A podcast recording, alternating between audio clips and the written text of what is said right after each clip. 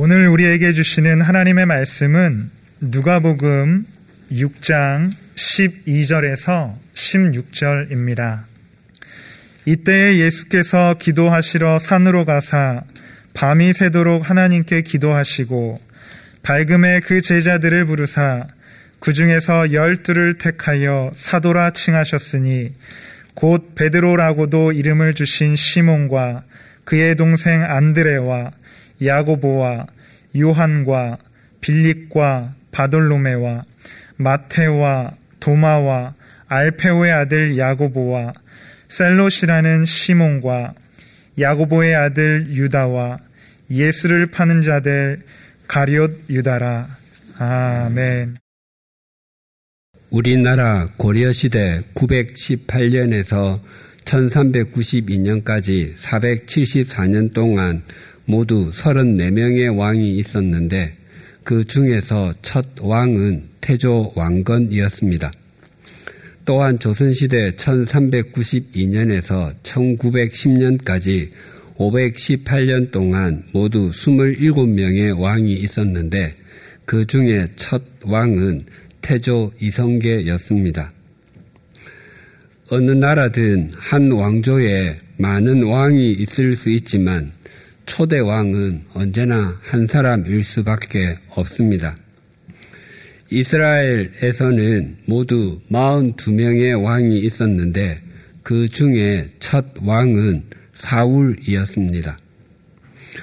처음에 사울은 스스로 왕이 될 자격이 있다고 결코 생각하지 않았습니다.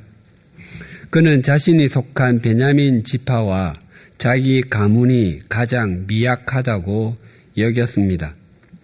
그러나 그는 이스라엘 열두 지파에서 각각 천명씩 모두 1만 2천 명이 모인 미스바 광장에서 왕으로 선택받았습니다. 그 과정을 살펴보면 열두 지파 중에서는 베냐민 지파가 선택되었고 베냐민 지파 중에서는 마드리 가문이 그 중에서는 기스의 아들 사울이 선택받았습니다. 하지만 그때 사람들은 사울을 잘 찾을 수가 없었습니다. 왜냐하면 그는 짐 보따리들 사이에 숨어 있었기 때문이었습니다. 그런 그를 데려와 보니 그는 다른 사람들보다 머리 하나는 더 큰 장대한 청년이었습니다.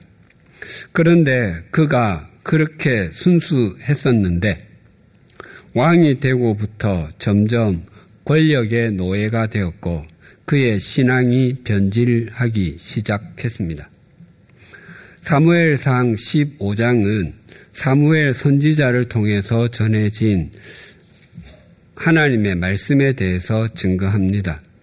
하나님께서는 사울 왕에게 아말렉을 진멸하라고 말씀하셨습니다.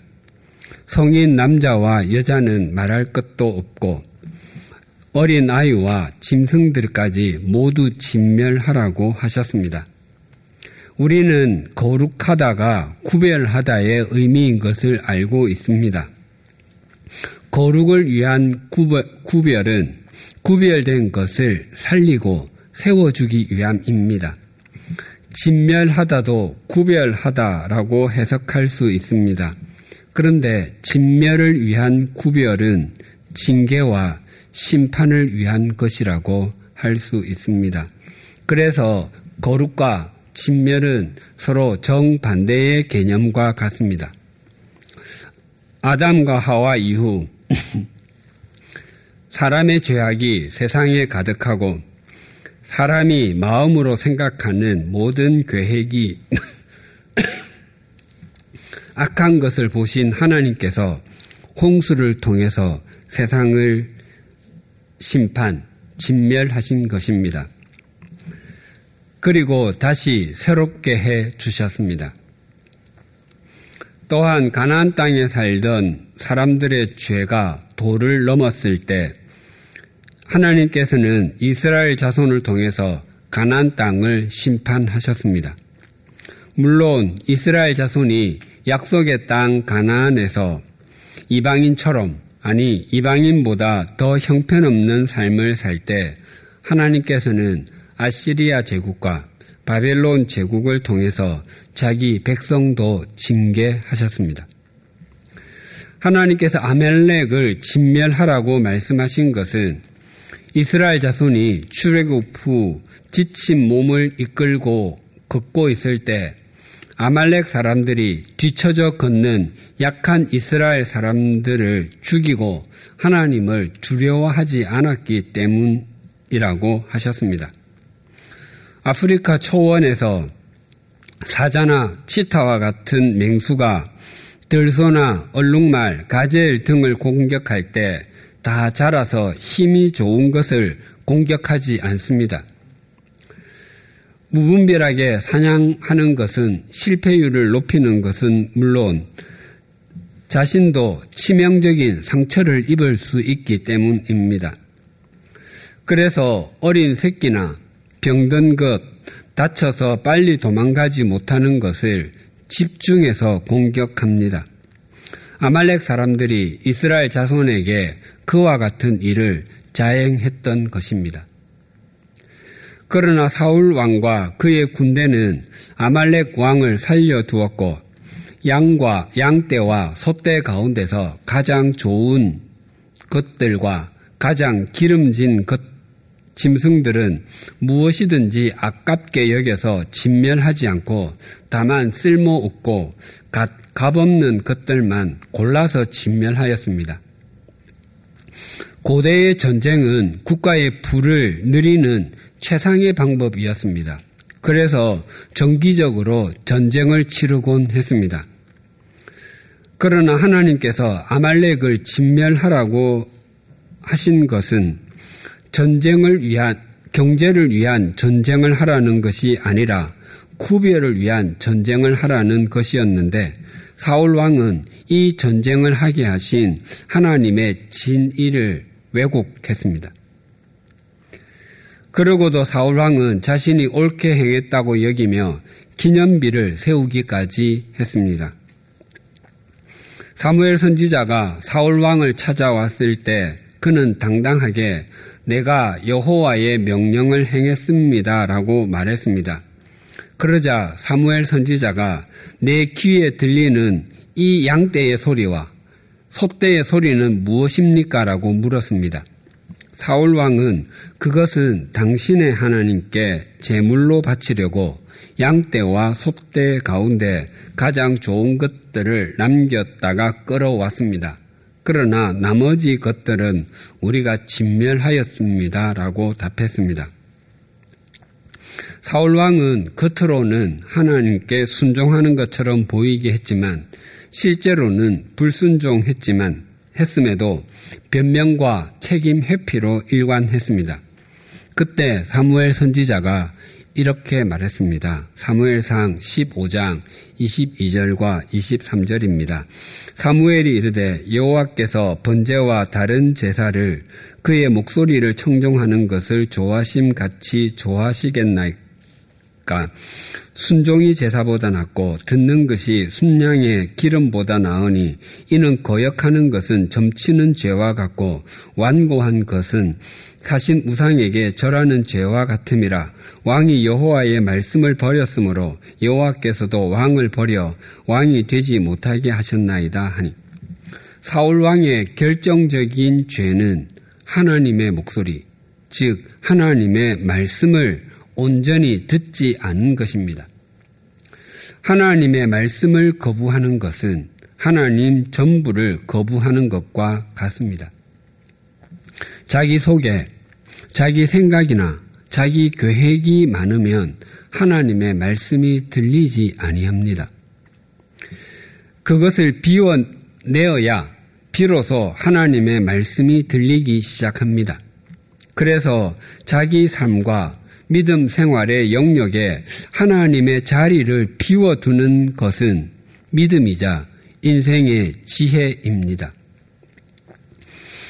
사울 왕 당신이 하나님을 버려 하나님께서도 왕을 버려 왕이 되지 못하게 하셨다는 사무엘 선지자의 말을 들은 사울 왕은 정신이 번쩍 들어서 뒤돌아가는 사무엘 선지자의 겉옷 자락을 붙잡았지만 옷이 찢어지고 말았습니다. 그 옷의 찢어짐은 사무엘 선지자와 사울 왕의 관계가 찢어지는 것을 의미하기도 했지만 무엇보다도 하나님과 사울 왕의 관계가 찢어짐에 대한 예표와 같았습니다. 사무엘 선지자는 사울 왕에게 이렇게 말했습니다. 사무엘상 15장 26절과 28절입니다. 사무엘이 사울에게 이르되 나는 왕과 함께 돌아가지 아니하리니 이는 왕이 여호와의 말씀을 버렸으므로 여호와께서 왕을 버려 이스라엘 왕이 되지 못하게 하셨음이니이다 하고 사무엘이 그에게 이르되 여호와께서 오늘 이스라엘 나라를 왕에게서 떼어 왕보다 나은 왕의 이웃에게 주셨나이다. 이것이 사무엘 선지자와 사울 왕이 대면하는 마지막 장면이 되었습니다. 그리고 하나님께서는 사울을 이스라엘의 왕으로 세우신 것을 후회하신다고 말씀하셨습니다. 그 말의 의미는 하나님께서 내가 잘못된 사람을 세우는 실수를 저질렀다는 의미가 아니라 사울 왕이 하나님의 말씀에 순종하는 사람이 되었으면 좋겠는데 그렇게 살지 않는 모습이 안타깝다라는 의미입니다. 이 장면 이후에 하나님께서는 사무엘 선지자를 베들레헴에 있는 이세의 집으로 보내셔서 다윗에게 기름을 붓게 하셨습니다. 그러나 다윗이 곧바로 이스라엘의 왕이 되었던 것은 아니, 아닙니다. 이 아말렉 진멸 사건은 사울 왕이 왕위에 오른 지 약 20년 정도 지났을 때에 일어난 일입니다.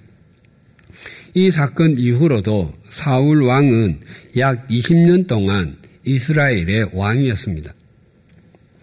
하나님께서는 그 긴 세월 동안 사울을 기다려 주신 것입니다. 하나님께서는 사울 왕이 자기 중심에서 하나님 중심으로 돌아와 사람을 의식하기보다 하나님을 의식하기를 바라셨고 세속적인 가치관이 아니라 하나님의 말씀에 따라서 살기를 바라셨던 것입니다. 물론 사울 왕은 하나님께로 돌아오지 않았고 그래서 그는 비극적인 결말을 맞이하고 말았습니다. 예수님께서는 당신이 승천하신 후 그 뒤를 이어서 하나님 나라의 복음을 전할 제자들을 택하기 위해서 기도를 드리셨는데 밤이 새도록 긴 호흡의 기도와 깊은 호흡의 기도를 드리셨습니다. 그 일이 그만큼 중요한 일이었기 때문입니다. 그렇게 해서 선택된 그들이 누구였는지 오늘 본문 13절에서 16절이 이렇게 증가합니다. 밝음에 그 제자들을 부르사 그 중에서 열두를 택하여 사도라 칭하셨으니 곧 베드로라고도 이름을 주신 시몬과 그의 동생 안드레와 야고보와 요한과 빌립과 바돌로메와 마테와 도마와 알페오의 아들 야고보와 셀롯이라는 시몬과 야고보의 아들 유다와 예수를 파는 자 될 가룟 유다라. 예수님께서 택하신 열두 제자는 다양한 사람들로 구성되었습니다. 직업적으로는 갈릴리 호수에서 물고기를 잡던 어부가 다수였지만 민족주의자로 여김 받았던 열심당 소속이었던 사람도 있었고 매국노라고 여김을 받았던 세리도 있었습니다.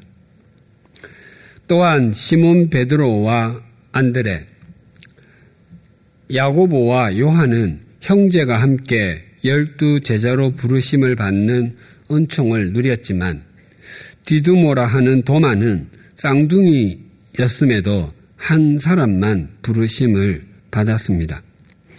그리고 제자 중에는 이름이 같은 사람도 있었는데 시몬이 두 명이 있었습니다. 베드로가 된 시몬도 있고 셀롯이라는 시몬도 있었습니다.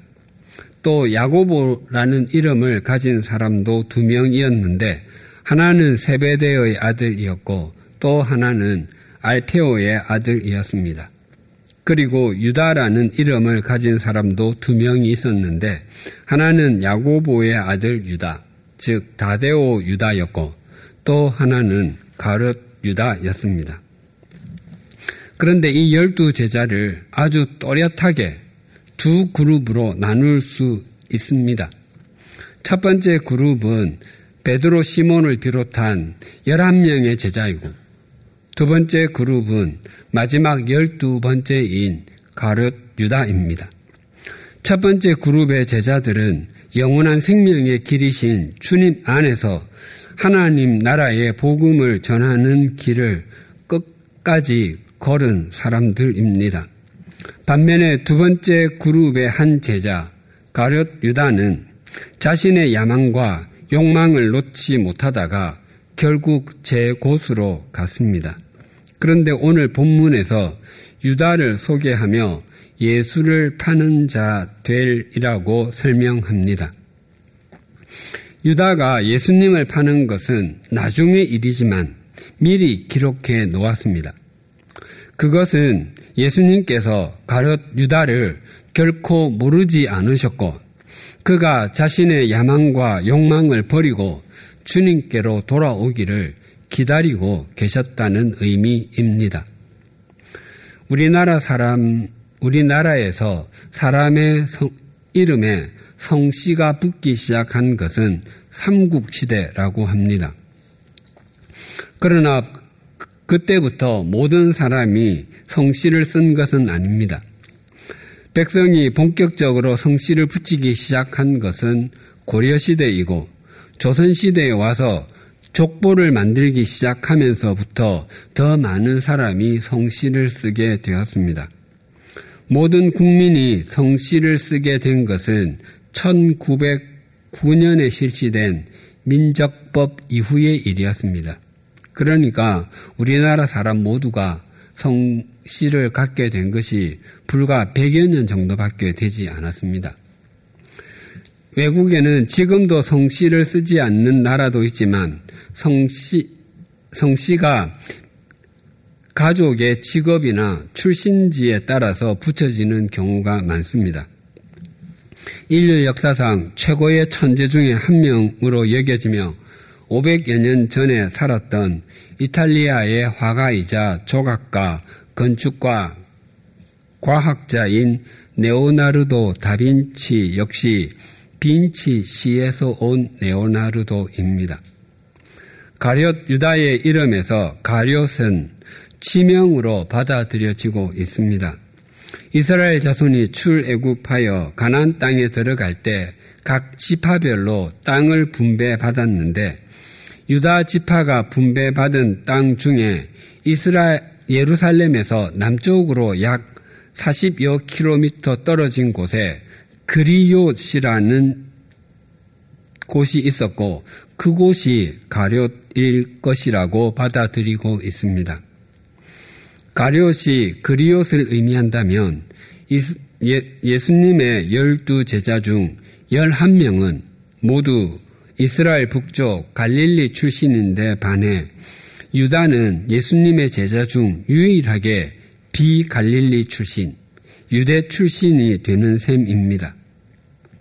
이것은 예수님께서 공생애를 보내시는 내내 제자들 사이에 서로 의식이 되었을 것입니다. 제자 12명 중에서 11명은 평안도와 함경도 말씨를 쓰는 데 반해 유다 혼자만 수도권인 성남이나 함, 수원 부근에 말씨를 쓰는 것과 비슷합니다. 그리고 유다는 예수님과 열두 제자 일행의 재정을 맡았습니다.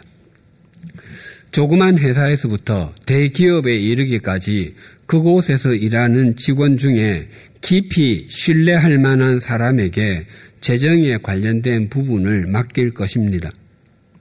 국가에서도 마찬가지입니다. 우리나라 여러 부처의 장관과 장관급 공무원 중에 제1순위는 기획재정부 장관입니다.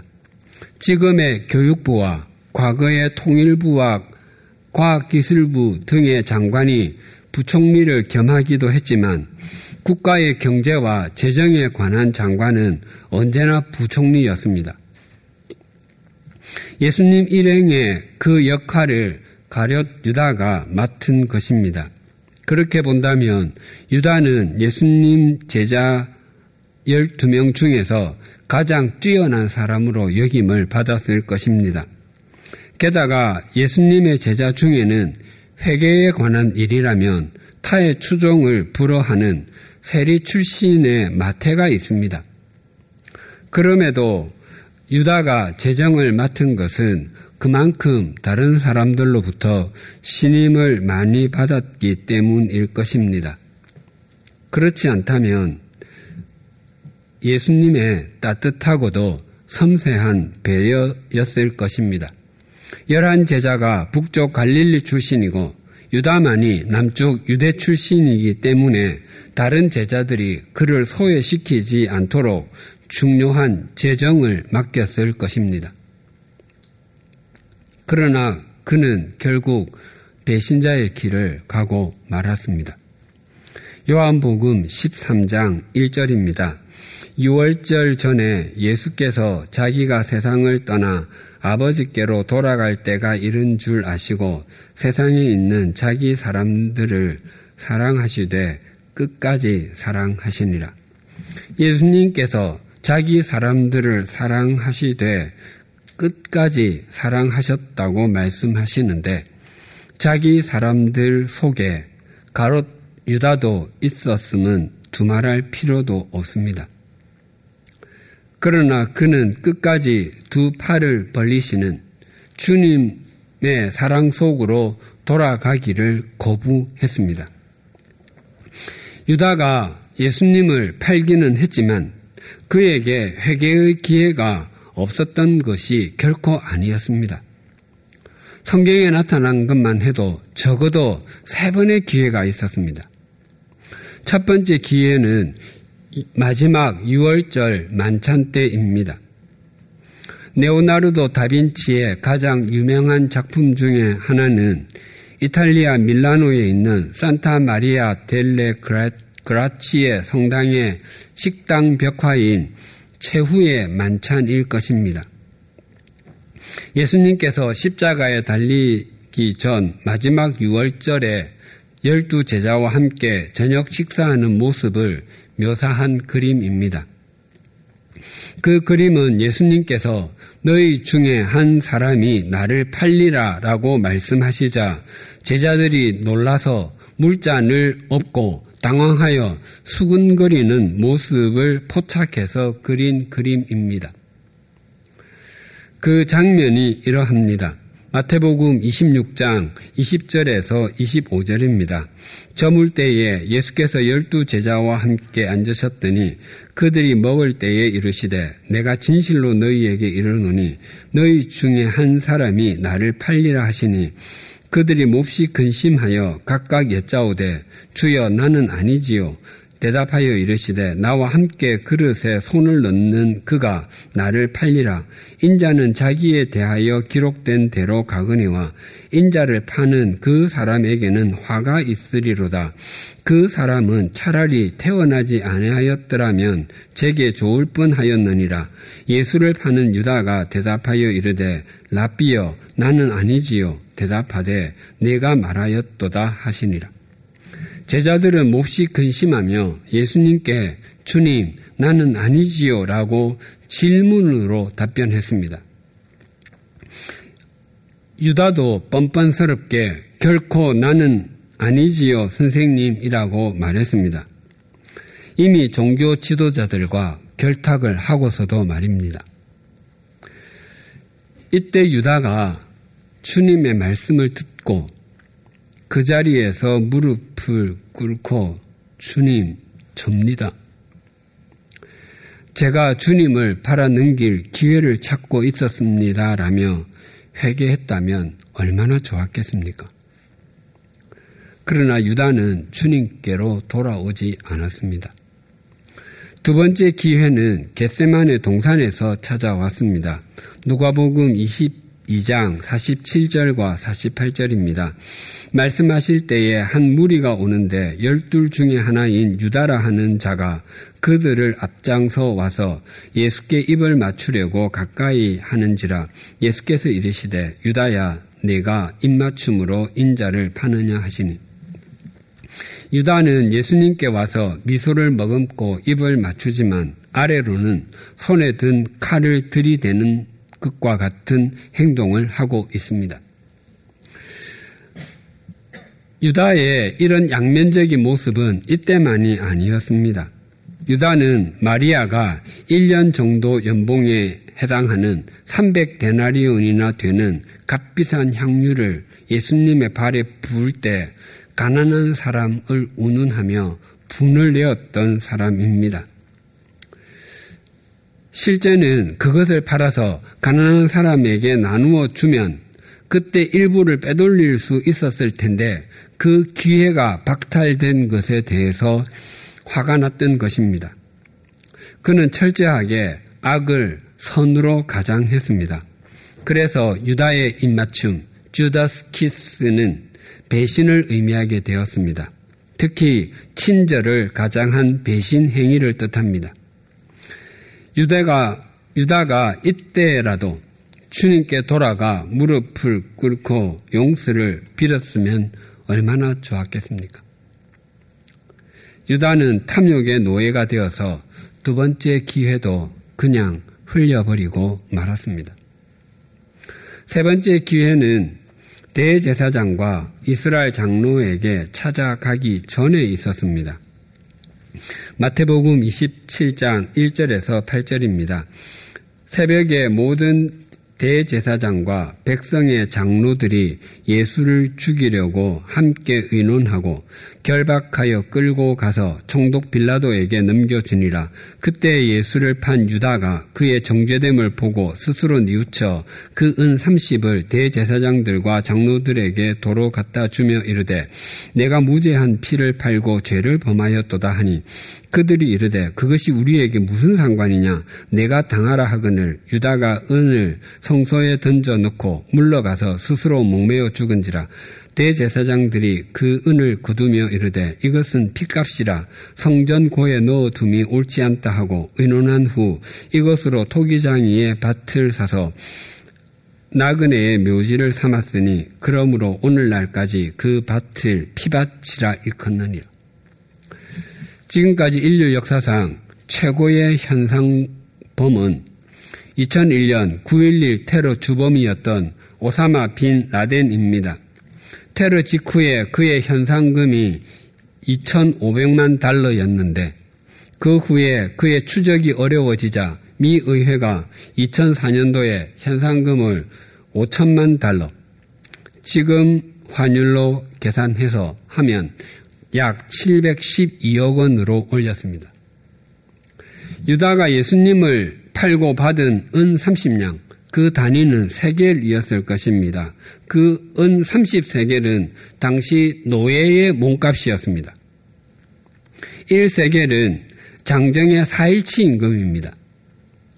그래서 은 30세겔은 121치 임금입니다. 유다는 자기 스승을 헐값에 팔아 넘긴 것입니다. 이때라도 유다가 예수님께 돌아가 용서를 빌었다면 얼마나 좋았겠습니까? 그러나 그는 그렇게 하지 않았습니다. 대신 그는 제 곳으로 가고 말았습니다.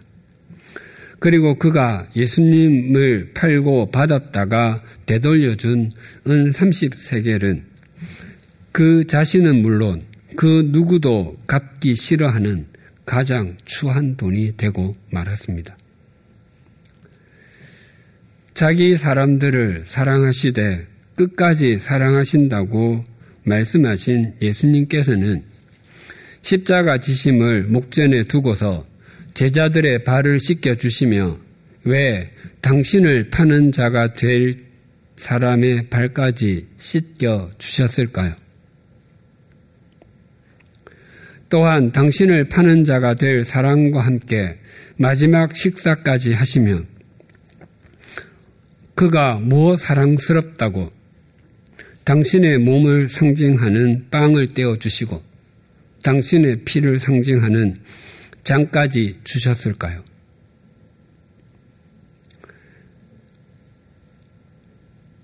더욱이 대제사장들과 백성의 장로들에게서 파송된 사람들이 칼과 몽치로 무장하고 왔을 때 그 사람도 함께 와서 미소를 머금으며 입을 맞출 때 이 배신자야나 이 나쁜 놈아라고 말씀하지 않고 친구여 라고 부르셨을까요? 예수님께서는 유다가 돌아오기를 원하셨습니다.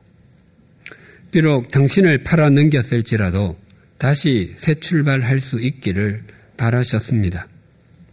베드로처럼 회개하고 다시 주님의 제자가 되어서 하나님 나라의 복음을 전하며 곳곳을 누비기를 원하셨습니다. 만약 가룟 유다가 회개하고 주님의 제자로 회복되어 말씀을 전했다면 얼마나 많은 사람들에게 복음이 되었겠습니까? 여러분, 저는 스승을 팔아넘긴 배신자 중에서도 배신자였습니다. 그런데 나 같은 사람도 용서받고 주님의 제자가 되었습니다. 여러분, 어떤 죄가 있더라도 주님께 나오면 영산 받습니다라고 호소했다면 두고 두고 수많은 사람을 주님께로 연결해 주는 주님의 통로가 되었을 것입니다. 만약 주님을 팔고 제 곳으로 간 유다가 아니라 주님을 팔았다가 회개한 유다가 되었다면 세리 마테와는 비교할 수 없을 정도로 많은 사람들에게 은혜가 되었을 것입니다. 그러나 가룟 유다는 그러지 않았습니다. 또한 유다는 예수님을 향해서 언제나 라비, 선생님이라고 불렀지 퀴리오스, 주님이라고 부른 적은 단 한 번도 없었습니다. 그가 주님의 제자였을지라도 그에게 예수님은 주님이 아니었던 것입니다. 지난주에 살핀 야고보의 아들 유다를 비롯한 열한 제자와 가룟 유다는 주님의 제자로서의 출발은 동일했습니다. 그러나 그들의 결과는 너무도 달랐습니다. 열한 제자는 살림과 세움을 위한 거룩의 길을 걸었다면 가룟 유다는 징계와 심판을 위한 진멸의 길을 걸었습니다. 가룟 유다의 삶을 묵상하는 중에 아주 유명한 복음성가 한 곡이 생각났습니다. 그 노래 가사가 이러합니다. 차표 한 장 손에 들고 떠나야 하네. 예정된 시간표대로 떠나야 하네. 너는 상행선, 나는 하행선. 열차에 몸을 실었다. 사랑했지만 갈 길이 달랐다. 이별의 시간표대로 떠나야 했다. 달리는 차창에 비가 내리네. 그리움이 가슴을 적시네. 너는 상행선, 나는 하행선. 추억이 나를 울리네. 이 노래는 인생을 달리는 기차에 비유한 것이라고 합니다. 모든 사람은 인생이라는 기차에 오르지만 또한 언젠가는 그 기차에서 내려야 할 때가 있다는 것을 알려주는 우리의 이야기입니다. 그런데 이 노래가 유, 다가 자기를 끝까지 사랑하시는 주님에게로 돌아가지 않고 제 곳으로 가며 부르는 노래처럼 느껴졌습니다. 이 차표 한 장이라는 노래가 제게는 은 30냥이라는 노래가 되어 이렇게 다가왔습니다. 은 30냥 손에 들고 떠나야 하네. 예정된 자기 곳으로 떠나야 하네. 너희는 생명선, 나는 죽음선. 열차에 몸을 실었다. 사랑했지만 갈 길이 달랐다. 토기장이의 밭으로 떠나야 했다. 회개도 못하고 목을 맨다네. 후회의 눈물이 얼굴을 적시네. 너희는 생명선, 나는 죽음선. 추억이 나를 울리네. 사실 가룟 유다는 차표 한 장이나 은 30냥을 부르며 떠나지 않고 찬송가 525장을 들어야 했습니다. 3절 가사입니다. 돌아와 돌아와 한난 있는 곳과 죄가 있는 곳과 미혹받는 데서 집을 나간 자여 어서 와 돌아와 어서 와 돌아오라. 우리는 지난 10주 동안 예수님께서 택한 제자들을 택하기 위해서 밤새도록 기도하셨던 것과 택하신 열두 제자가 어떤 사람들이었는지를 살폈습니다. 이 제자들의 삶은 바로 우리들을 위한 것입니다. 그 열한 제자의 삶을 통해서는 누구든지 하나님의 손에 붙들리면 그 인생이 얼마나 달라질 수 있는지 또 어떻게 하나님의 통로로 쓰임을 받을 수 있는지 확인했습니다. 비록 내가 배운 것이 별로 없고 가진 것이 별로 없을지라도 그것은 아무런 문제가 되지 않는다는 것을 확인했습니다. 또한 나의 과거가 감추고 싶은 정도여도 하나님께서는 그것도 얼마나 아름답게 승화시켜 주실 수 있는지도 확인했습니다. 그리고 비록 내가 작고 미미하게 여겨져도 그것도 주님의 통로가 되는 데는 아무런 걸림돌이 되지 못함도 확인했습니다. 그래서 주님을 향해 눈을 들고 자기 자신의 삶을 주님께 맡겨 진리와 생명의 길을 걷는 사람은 영원히 주님의 제자로 남는 것을 보여줍니다. 반면에 가룟 유다를 통해서는 내가 나의 것을 버리지 못할 때, 또 자신을 기다려 주시는 주님께 돌아가지 않을 때, 그 인생이 얼마나 추해질 수 있는지, 아무것도 가져갈 수 없는 것을 위해서 얼마나 허망한 일을 저지를 수 있는지를 확인했습니다.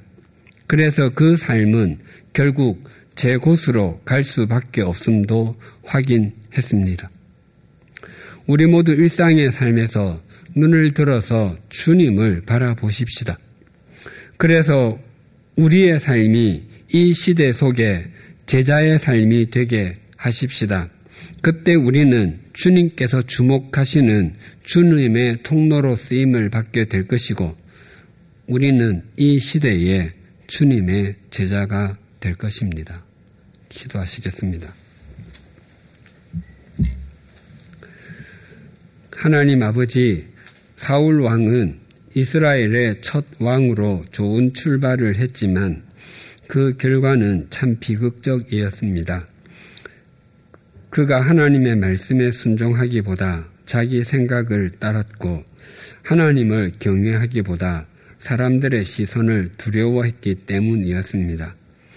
우리는 우리의 삶 속에서 하나님을 중심으로 존중하게 하여 주시옵소서. 예수님께서 밤을 새워 기도하시고 택한 열두 제자 중의 하나인 가룟 유다는 특별한 은총을 입었습니다. 다른 제자들은 다 북쪽 갈릴리 지방 출신인데 반해 남쪽 유다 지방, 유대 지방에서 택함을 받은 유일한 제자였습니다. 또한 주님의 제자 중에서 세리 출신이 있었음에도 유다는 예수님 일행의 재정을 담당했습니다. 하지만 유다는 주님을 등지는 길로 가고 말았습니다. 예수님과 갖는 마지막 만찬 자리에서 겟세만의 동산에서 대제사장들과 이스라엘 장로들에게 가기 전에 한 번이라도 자신을 향해 팔을 벌리고 계시는 주님에게 달려갔더라면 그는 그렇게 비극적인 결과에 이르지 않게 되었을 것인데 그가 주님께 돌아가지 않으므로 2000년이 지난 지금도 주님을 팔아버린 가장 어리석은 인간의 표상이 되고 말았습니다. 바라옵나니 우리 모두가 우리 삶의 자리에서 눈을 들어 진리와 생명의 길을 걸음으로 이 시대에 주님의 제자가 되게 하여 주시옵소서. 그리하여 우리의 삶이 주님의 나라가 확장되게 하는 주님의 통로가 되게 하여 주시옵소서 예수님의 이름으로 기도드립니다. 아멘.